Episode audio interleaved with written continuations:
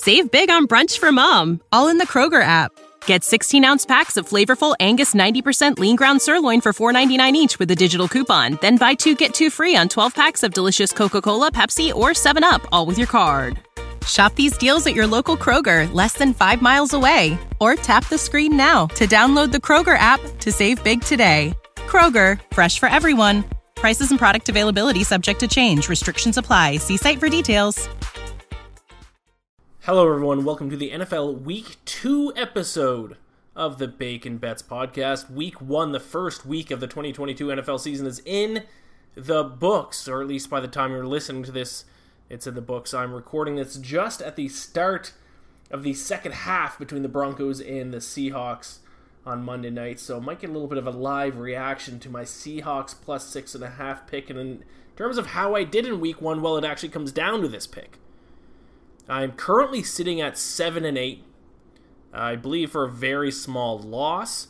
If the Seahawks can cover plus 6.5 and they're up 17 13 as of this second, I'll be 8 and 8 for a slight profit because of uh, the fact I hit three moneyline underdog winners, including uh, Giants at plus 205 in week one. So, big game, big result for me. So far, so good but I'm sure this is the NFL. I'm sure things could go south in a hurry as Russell Wilson completes a big pass.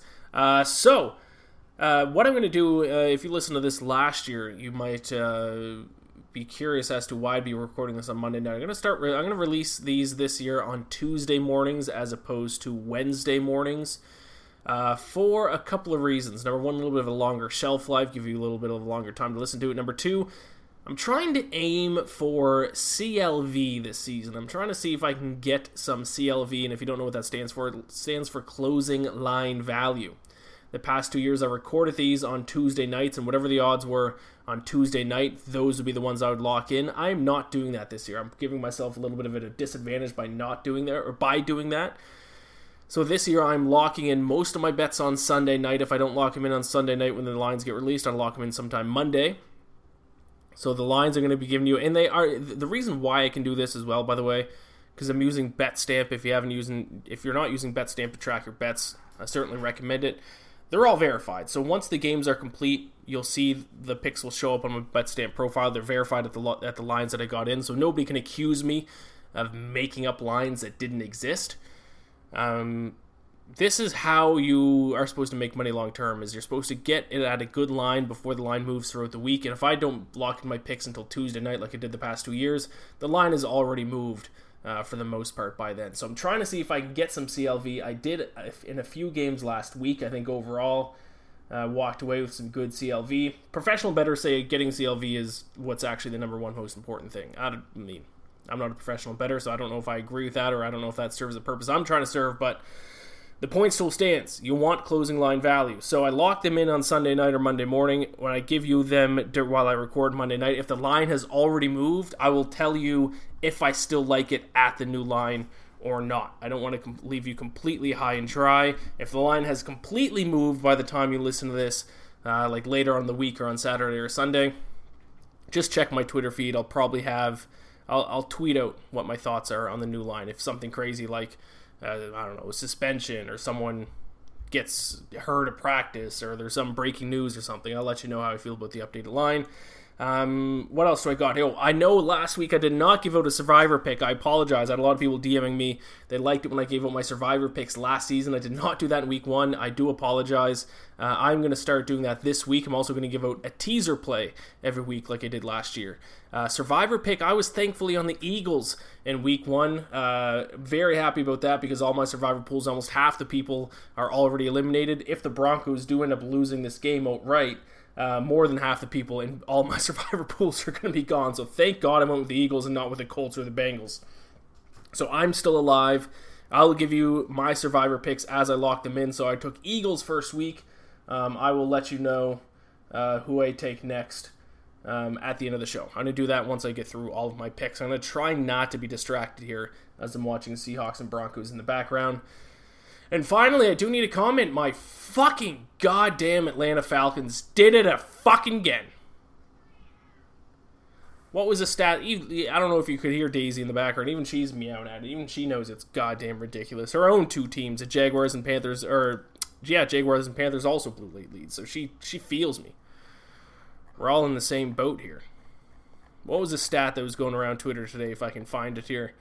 Uh, after uh, Sunday's loss to the Saints, the Falcons are now five and three over the last three seasons in games where they led by 15 points in the fourth quarter. All other teams are 244 two and one when leading by 15 plus in the fourth. You have to be fucking kidding me.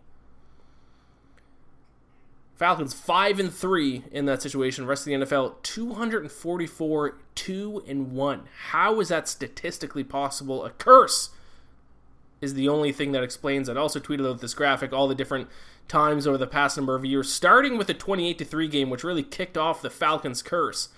Uh, all the times they blew late leads 28 to 3, and then there was a 10 point lead with six minutes left against the Chargers, a 17 point lead in the third quarter against the Dolphins. Uh, who could forget the uh, 15 point lead with five minutes left in the game against the Cowboys a couple years ago? Uh, 16 point lead against the Bears in the fourth quarter a couple years ago. What's that? another 16 point lead against the Buccaneers four minutes ago in the third quarter, and then 16 points against the Saints 11 minutes left in the game. All within the past handful of years. I, I'm sick of it. It is aging me. When I die, and let's hope that is not for a long time, you will read in the obituary cause of death, the Atlanta Falcons. I promise you that. But I will say at the end of the day, they did cover. So at least they covered for me. Uh, I would have been even more shook if I took money line. I did not. Um, I did take plus five and a half, so they they did at least cover for me. Uh, great teams cover, they say. As Broncos are second goal, great. So this this bet was well within hitting when I started recording this podcast. We'll see how long it'll take until uh, Broncos are going to be covering the six and a half points. They're going to be losing my Seahawks plus six and a half. It probably won't take long, I'm sure. Let's not waste any more time. I've already ranted enough. Uh, 16 plays, 16 games for NFL Week 2. I have 16 bets locked in. Let's keep it going. Week 1 is a roller coaster. I woke up exhausted today. Yesterday was just adrenaline, red zone, looking at screens, sad about bets, mad about bets, cheering for bets. Having a bet on every single game is exhausting. But we move on. We got a long ways to go. This is the NFL Week 2 episode of the Bacon Bets podcast. Let's go. No, Lisa. The only monster here is the gambling monster that has enslaved your mother. I call him Gamblor, and it's time to snatch your mother from his neon claws.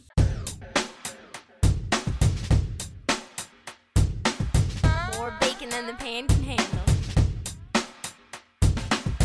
More bacon than the pan can handle.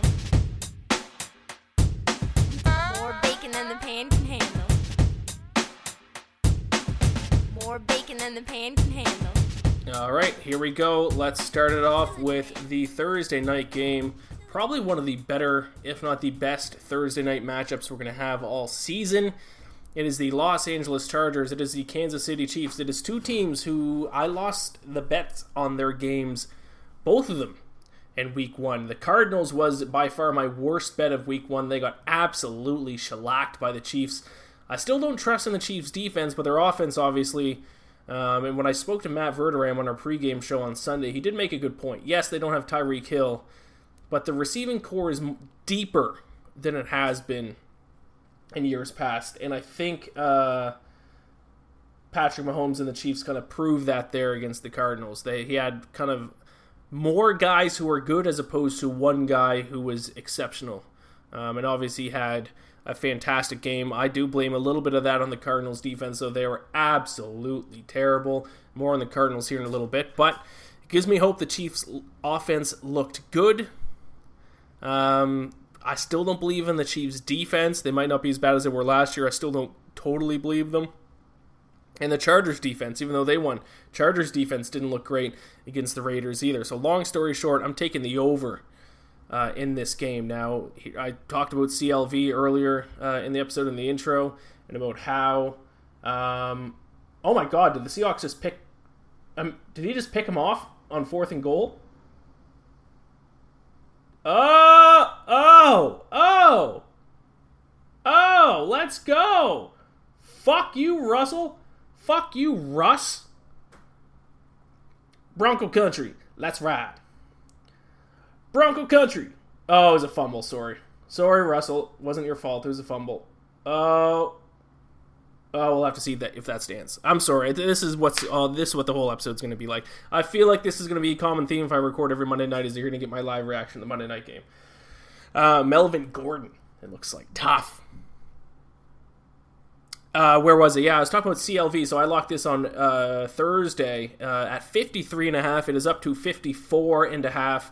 I would still bet the over at 54 and a half.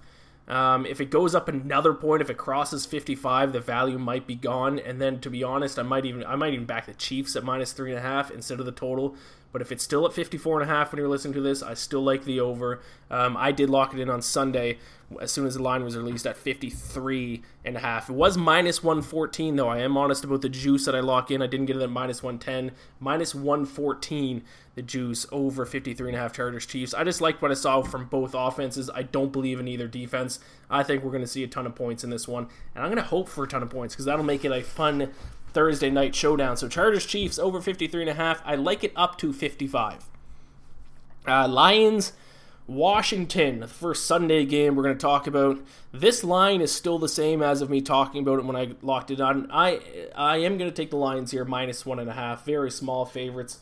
Uh, two teams I'm not high on this season, uh, but I am certainly uh, less high on Washington uh, than I am on Detroit. Did you see the Washington was selling mugs with the Washington Commanders logo on it over top of the Washington State uh, picture of Washington State Oh boy, I think that's a kind of a perfect description, a little metaphor for what this franchise is like. They did not deserve to win that Jaguars game. I don't think they only gained 5.6 yards per play against the Jaguars. They gave up 6.2 yards per play.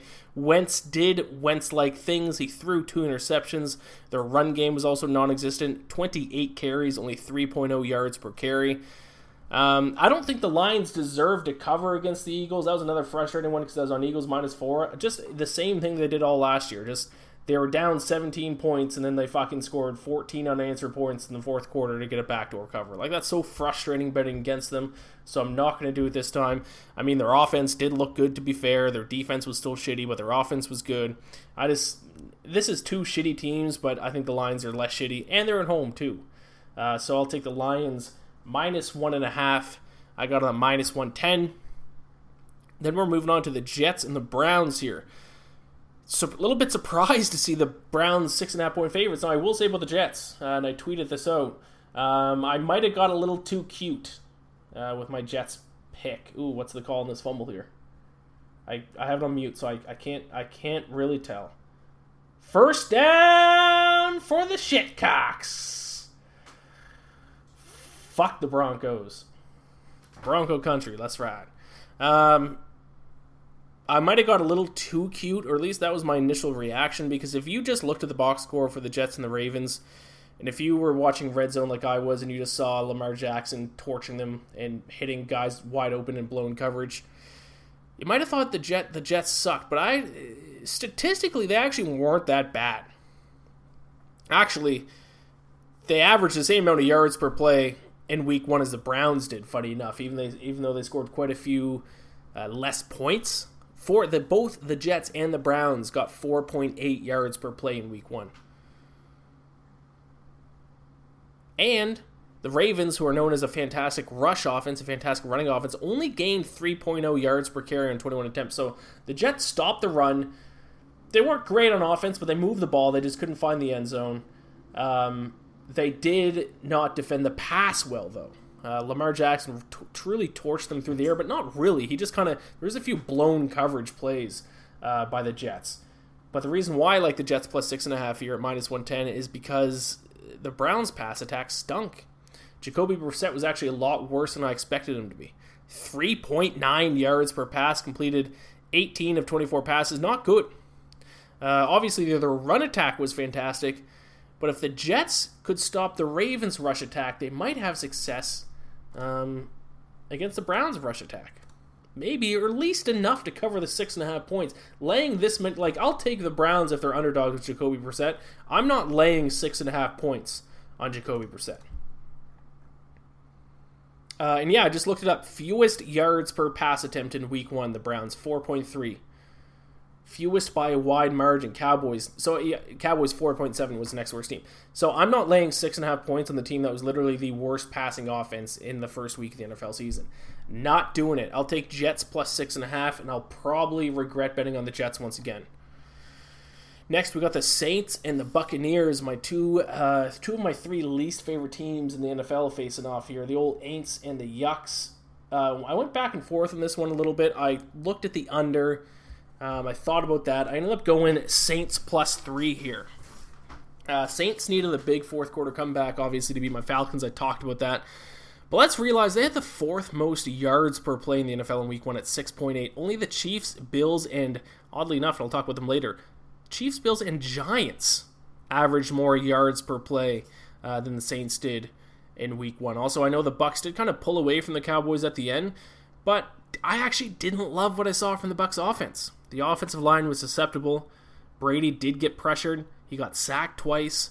Uh, and let's not forget there wasn't an, uh, a touchdown scored until the third quarter of that game. So the Bucks defense still obviously looks good. Um, but I don't know. I'll take the three points with the Saints at home. I think they can frustrate Brady and get enough on offense. Once again, an offense that did average uh, 6.8 yards per play in week one. I think they can frust- frustrate Brady and get enough done on offense to at least keep this close.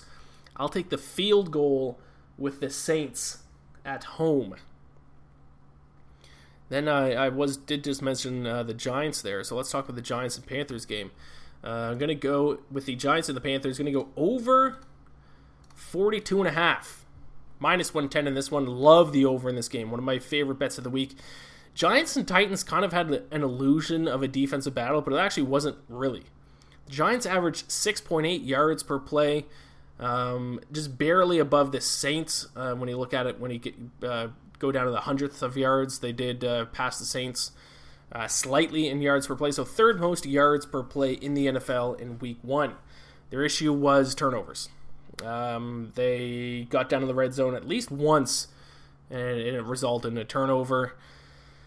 Uh, so if, if they limit those turnovers, Daniel Jones cannot turn the ball over. They're going to score points. They also 7.4 yards per rush. Saquon Barkley might be finally back. Very promising performance from Saquon Barkley. I was very, I was probably more impressed with him than anyone else uh, in Week One. What a pass by Geno Smith! Let's go, Geno. Let's go, Geno. Uh, yeah, I think I think uh, most impressive performance in Week One might be Saquon Barkley. Uh, and then there's the Panthers, who, yes, they only averaged 5.2 yards per play last week, but let's not forget they face one of the best defenses in the NFL in, in the Browns. I think they're going to be able to move the ball a lot more against this Giants defense.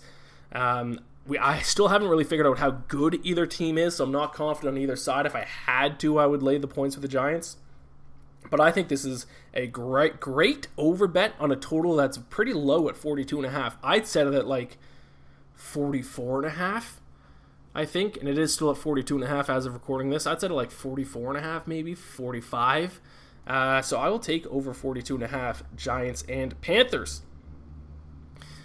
Uh, Patriots and Steelers. I am going to go with the Patriots minus one. And it is still at minus one as of recording this. The Steelers truly stink. They once again found a way to win a game they had no business winning and shouldn't have won. They had a turnover differential of plus five and still managed to almost lose. And probably should have. Extra point blocked, chip shot field goal missed. I mean, either of those go through, they, lo- they literally lose the game. They averaged a measly 4.4 yards per play, 3.4 yards per carry, 4.9 yards per pass attempt. I'm just looking this up right now. Uh, 27th Actually, no, because Denver and Seattle, I, I, can just tell by the way that this game is going, they're going to average more. So 32, 31, 30, 29th uh, and yards per play that the Steelers were in week one, 4.4. Patriots, a little bit better, uh, 5.0 yards per play. I don't really trust either team. You could go with the under if you want here. I wouldn't blame me with that pick. Uh, but this is a spot where I'm kind of going to try to not overreact to week one results based off my off-season and preseason evaluations of both teams. The Steelers are much better. I would set the line at Patriots, or sorry, the Patriots are much better. I would set the line at Patriots minus two and a half. So I think we're getting a point and a half of value here. If it goes to three, or maybe if it goes to three and a half, maybe take a look at the under. It's probably not going to move that much though. Uh, if it would have moved that much, it would have moved at least a little bit by now, and it hasn't. I'll take Patriots minus one, minus 110 against the Steelers. And then we're going to move on to the Colts and the Jaguars. And it is strange to me that the Colts were eight and a half to seven and a half. They started at eight and a half, moved to seven and a half point favorites over the Texans. Now four and a half point favorites. Uh, actually, I got them at four, so four point favorites over the Jaguars. Uh, I don't know if fours are still available. I'm looking at FanDuel right now. They're at four and a half. I still like them at four and a half regardless, but I did get them at four. Are the Jaguars three to four points better than the Texans? I don't think they are. Let's not forget, I know the Colts tied the Texans, but they severely outplayed them. They should have run away with that game. It's similar to the Giants, where a lot of, uh, you know, turnovers down uh, in the Texan zone Texans got a couple of bounces. I mean, the Colts had 517 yards of total offense compared to only 299 of the Texans. To get 517 yards of offense and only 20 points is impressive, to be honest. Untimely turn turnovers cost them the inability to score in the red zone. If they fix those two issues, I think they dominate the Jaguars, especially if their defense plays just as good. Uh, their defense of the Colts played fantastic. Houston only averaged 4.4 yards per play. Um, also, are, we are is the media going to start talking about Trevor Lawrence at any point? I, like no one, he just continues to suck, and nobody really talks about it, which is amazing to me. Only completed 24, 42 passes, 275 yards, one touchdown, and one interception. So uh, are we? Is he still the golden child? Is he still the next Peyton Manning? I mean, I've been calling this since he was in college. I don't think he's that guy. I think he's a guy where he's in a perfect situation that's on a very good team that constantly plays lesser teams. He'll do well. But facing adversity and having to make up for some of his teammates' deficits, he's not the guy who can do that. I'll take Colts minus four. I like it up to minus five and a half against the Jaguars. Dolphins Ravens. There was a time uh, it was at four and a half, and that's when I locked it in. So I got Dolphins plus four and a half. It is down to three and a half. I do still like the Dolphins at plus three and a half. If it gets to th- two and a half, if it crosses that magic number into the twos, the sh- value probably shifts over to the Ravens. Uh, but I do like the Dolphins at the number I got in was at plus four and a half, and I still do like them at the number of three and a half here. Um, once again, and I already talked about the Jets Ravens game, but if you look at the box score and if you're watching Red Zone, it seemed like the Ravens ran all over the Jets and crushed them. But statistically, they really didn't. This is supposed to be one of the top running teams in the NFL, and they only averaged 3.0 yards per carry. They did get a couple big scoring plays, but and this, but this, but uh, this kind of bugs me. There'd be blown coverage. Lamar Jackson would hit the guy, and then people who were tweeting, "Oh, I thought Lamar Jackson couldn't throw." It's like I don't. He didn't exactly have to fit that throw through a tight window, to be honest. And he did only complete 17 of 30 passes with an interception. So this like wasn't. I mean, yeah, he threw it 50 yards down the field and hit a wide open receiver. I mean, is it not a bad throw, but like, I don't know if that's the throw. Like, yeah, he's an NFL quarterback. He should be able to hit a wide open receiver 50 yards down the field. I don't know people people people want to want Lamar Jackson to be like the best quarterback in the NFL, and sure that'd be great because he's exciting. But I mean, I don't know if that's kind of the I don't know if going 17 to 30 with an interception against the against the Jets, um, with at least two of the touchdowns being guys who are wide open and blown coverage. I don't know if that's the example you want to point to. Uh, hey, maybe he is going to become a great thrower. It's possible. He was a great thrower when he won MVP. I'm not discounting him. I'm just saying let's relax. Uh, Jets also gained 4.9 yards per carry on the ground against the Ravens defense. So the Ravens defense looks susceptible, especially in the run game. I do think the Ravens are probably deserving of being favorites. Like I said, I would set the line at Ravens minus two and a half. Um, it's still at three and a half. I think the I think over that magic number of three, the value shifts to the Dolphins. I, and I love the Dolphins at four and a half, which is the number it opened at on Sunday. By the way, Miami's offense didn't look great either. I just kind of trashed uh, the Ravens' offense. Miami's offense didn't really look great either. Kind of a similar result, actually. A couple of explosive plays that made them look better than what they were. Still couldn't run the ball effectively, though. Um, but Tua was efficient 23 of 33 passes completed. I don't know. I think this game's, uh, I think the line's a little bit off. I'll take Dolphins plus 4.5, minus 110. Uh, now we are getting to the late afternoon games here on Sunday, so we're just going to take a quick break. I will be right back in a moment.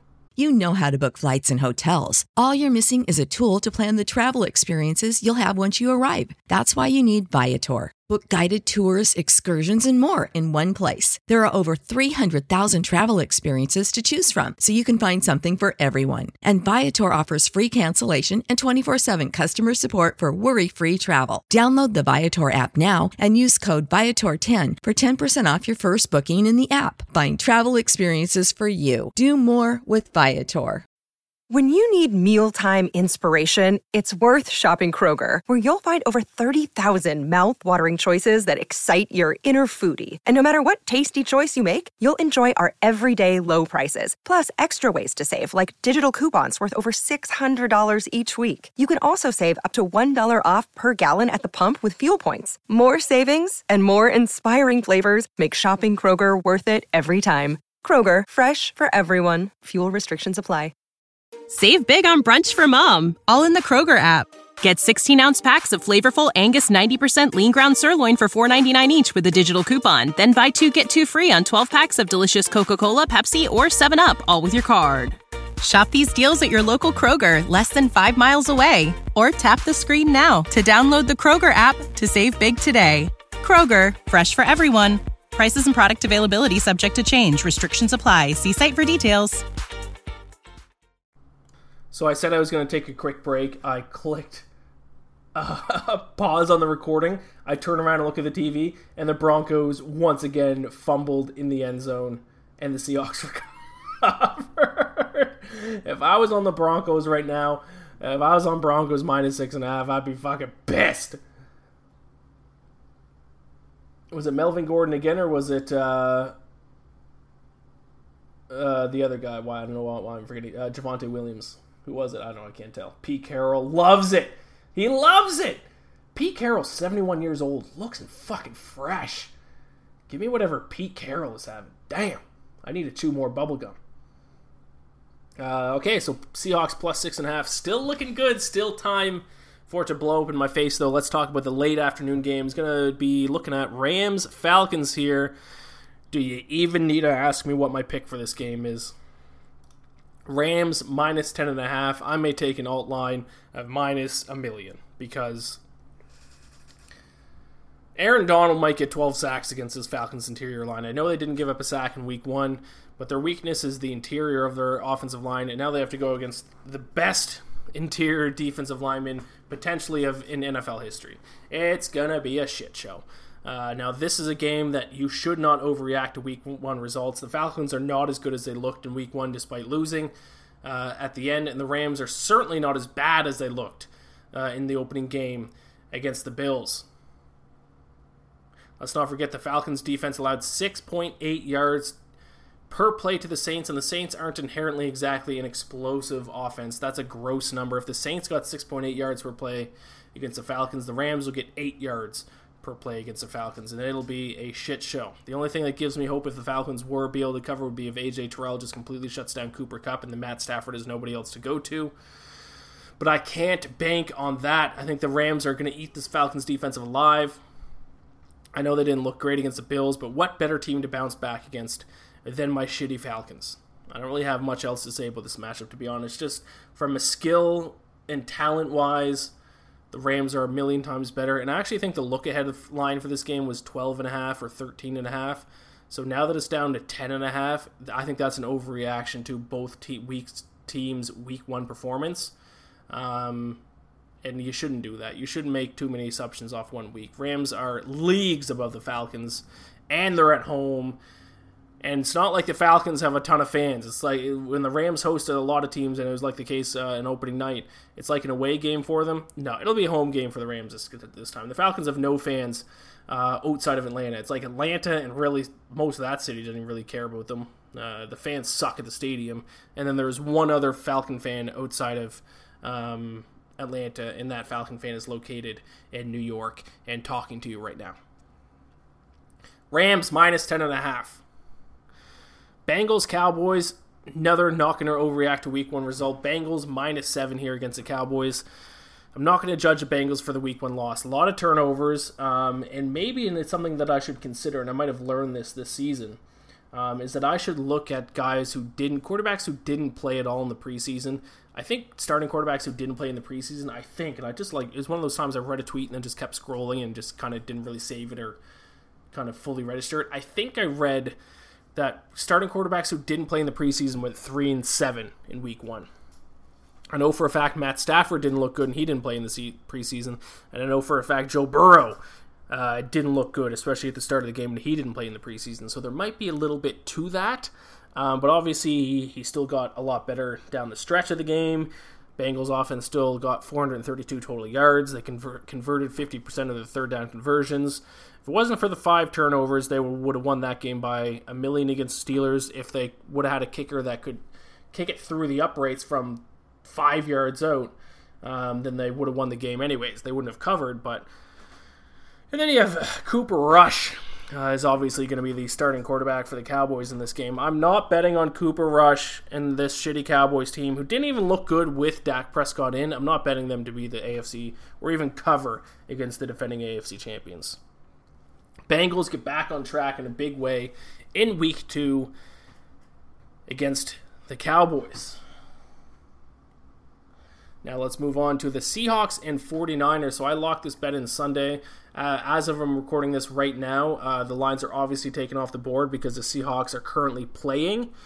Um, and if this stays as is, I bet you I'm going to have a good number on this because my thinking process was uh, I believed in the Seahawks on Monday night. I bet on them on to cover this Monday night. So I said, let me lock it in now. If they play as good as I think they can, then this line's going to be shorter on Tuesday morning. So if that philosophy holds true, then I'll be have a good number. So I got Seahawks plus nine and a half against the 49ers. I'll tell you right now, I would play that down to uh, I'd play it down to seven and a half for sure if it crosses the magic number of seven, and if it's all the way down to like six and a half, damn, that makes it tough.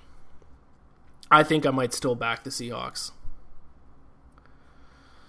But uh, the way I'll put it, if it's seven or higher, I take the Seahawks. If it's if it's below seven, I'm gonna have to let you make that call.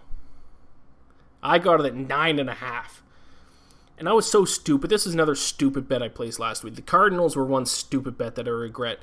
Uh, most of my bets that I lost I actually didn't regret. I still would make that bet again. Another bet that I regret is uh, the 49ers to lay a touchdown against the Bears. That's so dumb. I even said when I gave out the pick, I don't believe in Trey Lance whatsoever. And then what the fuck did Trey Lance do? He went out and looked like shit. And they, there's no way I should have bet on the 49ers to cover a seven point spread with Trey Lance. I know obviously the rain probably played a factor, but Trey Lance stunk. The 49ers offense stunk. Thir- he completed 13 of 28 passes with an interception. He stunk. I'm not laying any points on this 49ers team, especially of a touchdown or more. Obviously, the 49ers defense is still a top tier unit, but the 49ers might win by final score 9 to 3 in this game. Who knows? Actually, by the if Geno Smith keeps winning playing this way, Seahawks just might win this game outright. And if it is a 9 to 3 win, that's not covering a 9.5 point spread. I'll take the Seahawks and the points. I need to see Trey Lance play better before I want to lay any kind of points on this 49ers team, despite them having a good defense. Uh, Broncos Texans, the other one that I locked in ahead of time. Now, if this stays as is, this might flip on me, and I might actually get a bad number on this one. I I'm laying the ten points with the Broncos and the Texans. Um, I had high hopes for the Texans heading into the season. I, I did win the bet on them, the plus eight and a half uh, against the Colts in Week One, but they look bad. Uh, despite the tie, they did not look good in week one. 4.4 yards per play, 2.8 yards per carry. Five, they gave up 5.7 yards per play and 4.7 yards per rush. Um, and also, I had high hopes for Dameon Pierce. I drafted him basically all of my fantasy leagues, and he sucked. He barely saw the ball. They gave the ball to Rex Burkhead. Davis Mills didn't look didn't look great. Uh, I don't know, dude. I'm. This is probably me overreacting to week one And really, they got the tie, so I should be happy with them. But statistically, the Texans stunk. Um, and now this Broncos Seahawks game isn't over. The third quarter just ended, so a lot could change, and maybe my opinion will change as of tomorrow morning. But what I'm seeing already from this game is the Broncos probably should be winning this game. Two goal line fumbles. So the Broncos are moving the ball, which is a good sign. If they can move the ball against the Seahawks, they can move the ball against the Texans. Their defense might be a little bit questionable considering Geno Smith looks like an MVP out there, but um, so far so good. I have no concerns about the Broncos' offense. I think they can cover a big spread against this Texans team. That, like I said, even though they won, uh, or even though they tied against the Colts, um, uh, didn't like them. Did not like them. Uh, Broncos minus 10 against the Texans. Cardinals, Raiders. The worst week one team, the Arizona Cardinals. I will not be betting on them in week two. I'll take the Raiders minus three and a half against the Cardinals here. Massively disappointed by the Cardinals. Their offense sucked, their defense sucked. Um, and I haven't actually calculated net yards per play, though. Uh, but the Cardinals got to be last because right now I'm looking at it. Um, 27th in yards per play, gaining only 4.5 and their defense dead last in opponent yards per play 7.4 so by far if you look at net yards per play by far the worst performance of week one. Uh, kyler murray looked like he didn't really care out there. He looked lackadaisical. And the raiders lost to the chargers but kind of a similar situation as some of the other teams i've talked about. If they didn't turn the ball over they kind of deserved to win that game. They gained 5.7 yards per play compared to the chargers at 5.5 uh, davante adams looked fantastic um, so I like the Raiders quite a bit in this game, uh, and I'm just kind of mad at the Cardinals because I made them one of my best bets last week to cover against the Chiefs, and they got their fucking asses kicked. Just a despicable performance for a team that was in the playoffs last year. Raiders minus three and a half, minus one ten against the Cardinals. Next up, we got the Sunday night football matchup. It is the Packers. Uh, it is the Bears. Is there only three late afternoon games next week? No, there's no, there's five, four, five. Okay, I don't know. I don't know what I'm. I, I don't know. Time flies when you're recording a podcast. Um, Packers Bears a Sunday night football game here. I'm going to take the under. Um, and look at that. I'm just looking at this now. I got a good number on it. I got under 44 minus 110. It is down to under. It's down to 42 and a half. Uh, but I when I wrote these notes when I locked in the bet, I even wrote I set this total at 41 and a half. So it is at 42 and a half. I still think you're getting a point of value on the under if you want to bet it. If, if it is down to 41 and a half, then it's a scratch. Do what you want. If it dips below 41 and a half, the over might have value. But like I said, I set the under at 41 and a half. I got the under at 44 last night. The Packers put up 7 points and only 5.5 yards per play against a below average, borderline bad Vikings defense. That is not a good sign. I had a concern that Aaron Rodgers would have issues with his lack of good receivers, and he certainly did. During the pregame show with Matt Verderame on Sunday, uh, I was saying that, and someone chimed in the chat and said Aaron Rodgers has had nobody to throw to his whole career, and he's still done well. What the fuck is that guy talking about? Davante Adams has been one of the best receivers in the NFL the past five years. Before that, he had guys like Jordy Nelson. What the fuck is Aaron Rodgers has always had at least one really good receiver. I don't know what that guy's talking about. Aaron Rodgers was visibly frustrated the entire game. Um, and then you look at the Bears; they only averaged 3.6 yards per play, uh, which was the lowest amount of the week. Obviously, some of that can be forgiven due to the rain, um, but still, we know this is a bad offense. No offensive line, no receivers. I'm still not sold on Justin Fields, and Aaron Rodgers is no one to throw to. So I think this is going to be a boring defensive slugfest on Sunday night. I got under 44, um, but I like it all the way down to uh, under 41 and a half. Geno Smith slinging it. No, incomplete. Gonna have to punt it back. Um, so then let's move to Monday night. And if you don't know, we got a little Monday night. Uh, it's not even it's not technically a double header because uh, they'll both be going on at the same time. But the first one is Titans Bills. Um, this is actually the first game I bet. I thought this line was going to get in the double digits. It still hasn't, which is surprising. But I'm taking Bills minus nine and a half. I mean, let's not overreact to week one, but the Bills looked absolutely fucking fantastic. And the Titans stink. The Titans stink. Lost to the Giants like I called. And you know what else I called? Derrick Henry. Derrick Henry. King Henry god like Henry, we should be getting on our knees and kissing his feet. Henry averaged 3.9 yards per carry against the Giants. That's what I think about that. Hey, I love Derrick Henry when he was in his prime, but I can't let feelings get in, get in the way of handicapping. And the writing has been on the wall for Derrick Henry. He's taken a huge step back this year, and that is not good news for the Titans because that is the Titans' entire offense. Bills, I might take alternate alternate line Bills minus 21. I think they win this game by a million points. They did lose to the Titans last year, though, so that makes me a little bit nervous. But Bills gained 7.1 yards per play against one of the best defenses in the NFL. If they didn't turn the ball over, they would have turned the ball over four times. They would have beat the Rams by a million that night. And now they're taking on uh, a Titans team who only gained six yards per carry against the Giants realistically, I set this spread at minus 12 and a half, so I think we're getting three points of value, which is insane. Maybe I'm overreacting to week one performances. That is certainly possible, but I'll lay the nine and a half points with the Bills, which leads me to the final game. And you're probably wondering, Ian, why haven't you given out an underdog pick yet? You hit, you went 3 0 in underdogs last week, underdog money line picks. Um, I only have one. I'm sorry. There is no, none. There is no other ones that I. And to be fair, there are a lot of big spreads. Not a great under underdog money line week. But here it is. Money line underdog alert.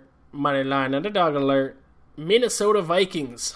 I got it at plus 125. I'm looking at that FanDuel. At least it's down to plus 102. So uh, not getting quite the number I got. But as long as the Vikings are set as underdogs in this game against the Eagles, I like them.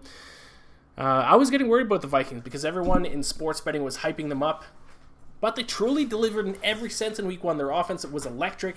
Justin Jefferson looked like the best receiver in the NFL. Even their defense was better than I thought they'd be. 6.5 yards per play against a pretty solid Packers defense, 4.5 yards per carry, 8.2 yards per pass attempt, and and uh, they only allowed 5.5 yards per play on defense. I am surprised that they're not favored. I think the Vikings should be favored in this game. I'd set the Vikings as like a one and a half, two and a half point favorite. And this is a this is a battle between two teams I was high on heading into the season, but the Eagles defense looked susceptible. Allowed 5.8 yards per play. Statistically, they played a worse game than the Vikings, and they played against a much easier opponent. And without even looking too deep into the week one matchups, I still like the Vikings. Like I said, high on both them heading in the season, but higher on the Vikings. And I still need to see more from Hurts in terms of passing ability. Completing only 18 of 32 passes isn't a great completion percentage. I will say AJ Brown did look fantastic though. But what the hell happened to DeVonta Smith? He was invisible. He got me zero fantasy points, a bum. So yeah, I will take uh, I'll take the Vikings to win outright. There, so there we go. Those are my picks. I'll slowly go through them here, and then I'll give you my survivor pick. I'll give you my teaser pick, and I'll give you my top five bets. So here we go from the top. Chargers Chiefs over 53 and a half. Lions minus one and a half versus Washington. Jets plus six and a half against the Browns. Saints plus three minus 110 against the Buccaneers. Giants, Panthers over 42 and a half, minus 110. Patriots minus 1 at minus 110 against the Steelers. I'm just going to stop saying minus 110. Unless it's different, it's minus 110. Uh, and earlier I should have said Chargers Chiefs over was minus 114. Uh, Colts minus 4. Dolphins plus 4.5. Rams minus 10.5. Bengals minus 7. Seahawks plus 9.5 and I will play that down to seven and a half, depending on what the line is tomorrow when it opens. Broncos minus ten, Raiders minus three and a half, Packers Bears under 44. I'll play down to under uh, 41 and a half. Bills nine and a half. Play that all the way up to 12 and a half. And Vikings plus 125 on the money line against the Eagles. My survivor pick this week after getting at least a little bit risky last week with the Eagles, going to keep it very simple this week. I'm just going to take the Rams to beat my Falcons. Number one, they are the biggest favorite in this week in week two. Second reason, Matt Stafford's elbow did possibly look questionable. If you want to use the Rams as a survivor pick, I would recommend you do it early in the season because if that elbow becomes an issue later on the season, the Rams are going to become unplayable from a survivor standpoint. So if there's a good team that you want to get out of the way, none make more sense than the Rams this week.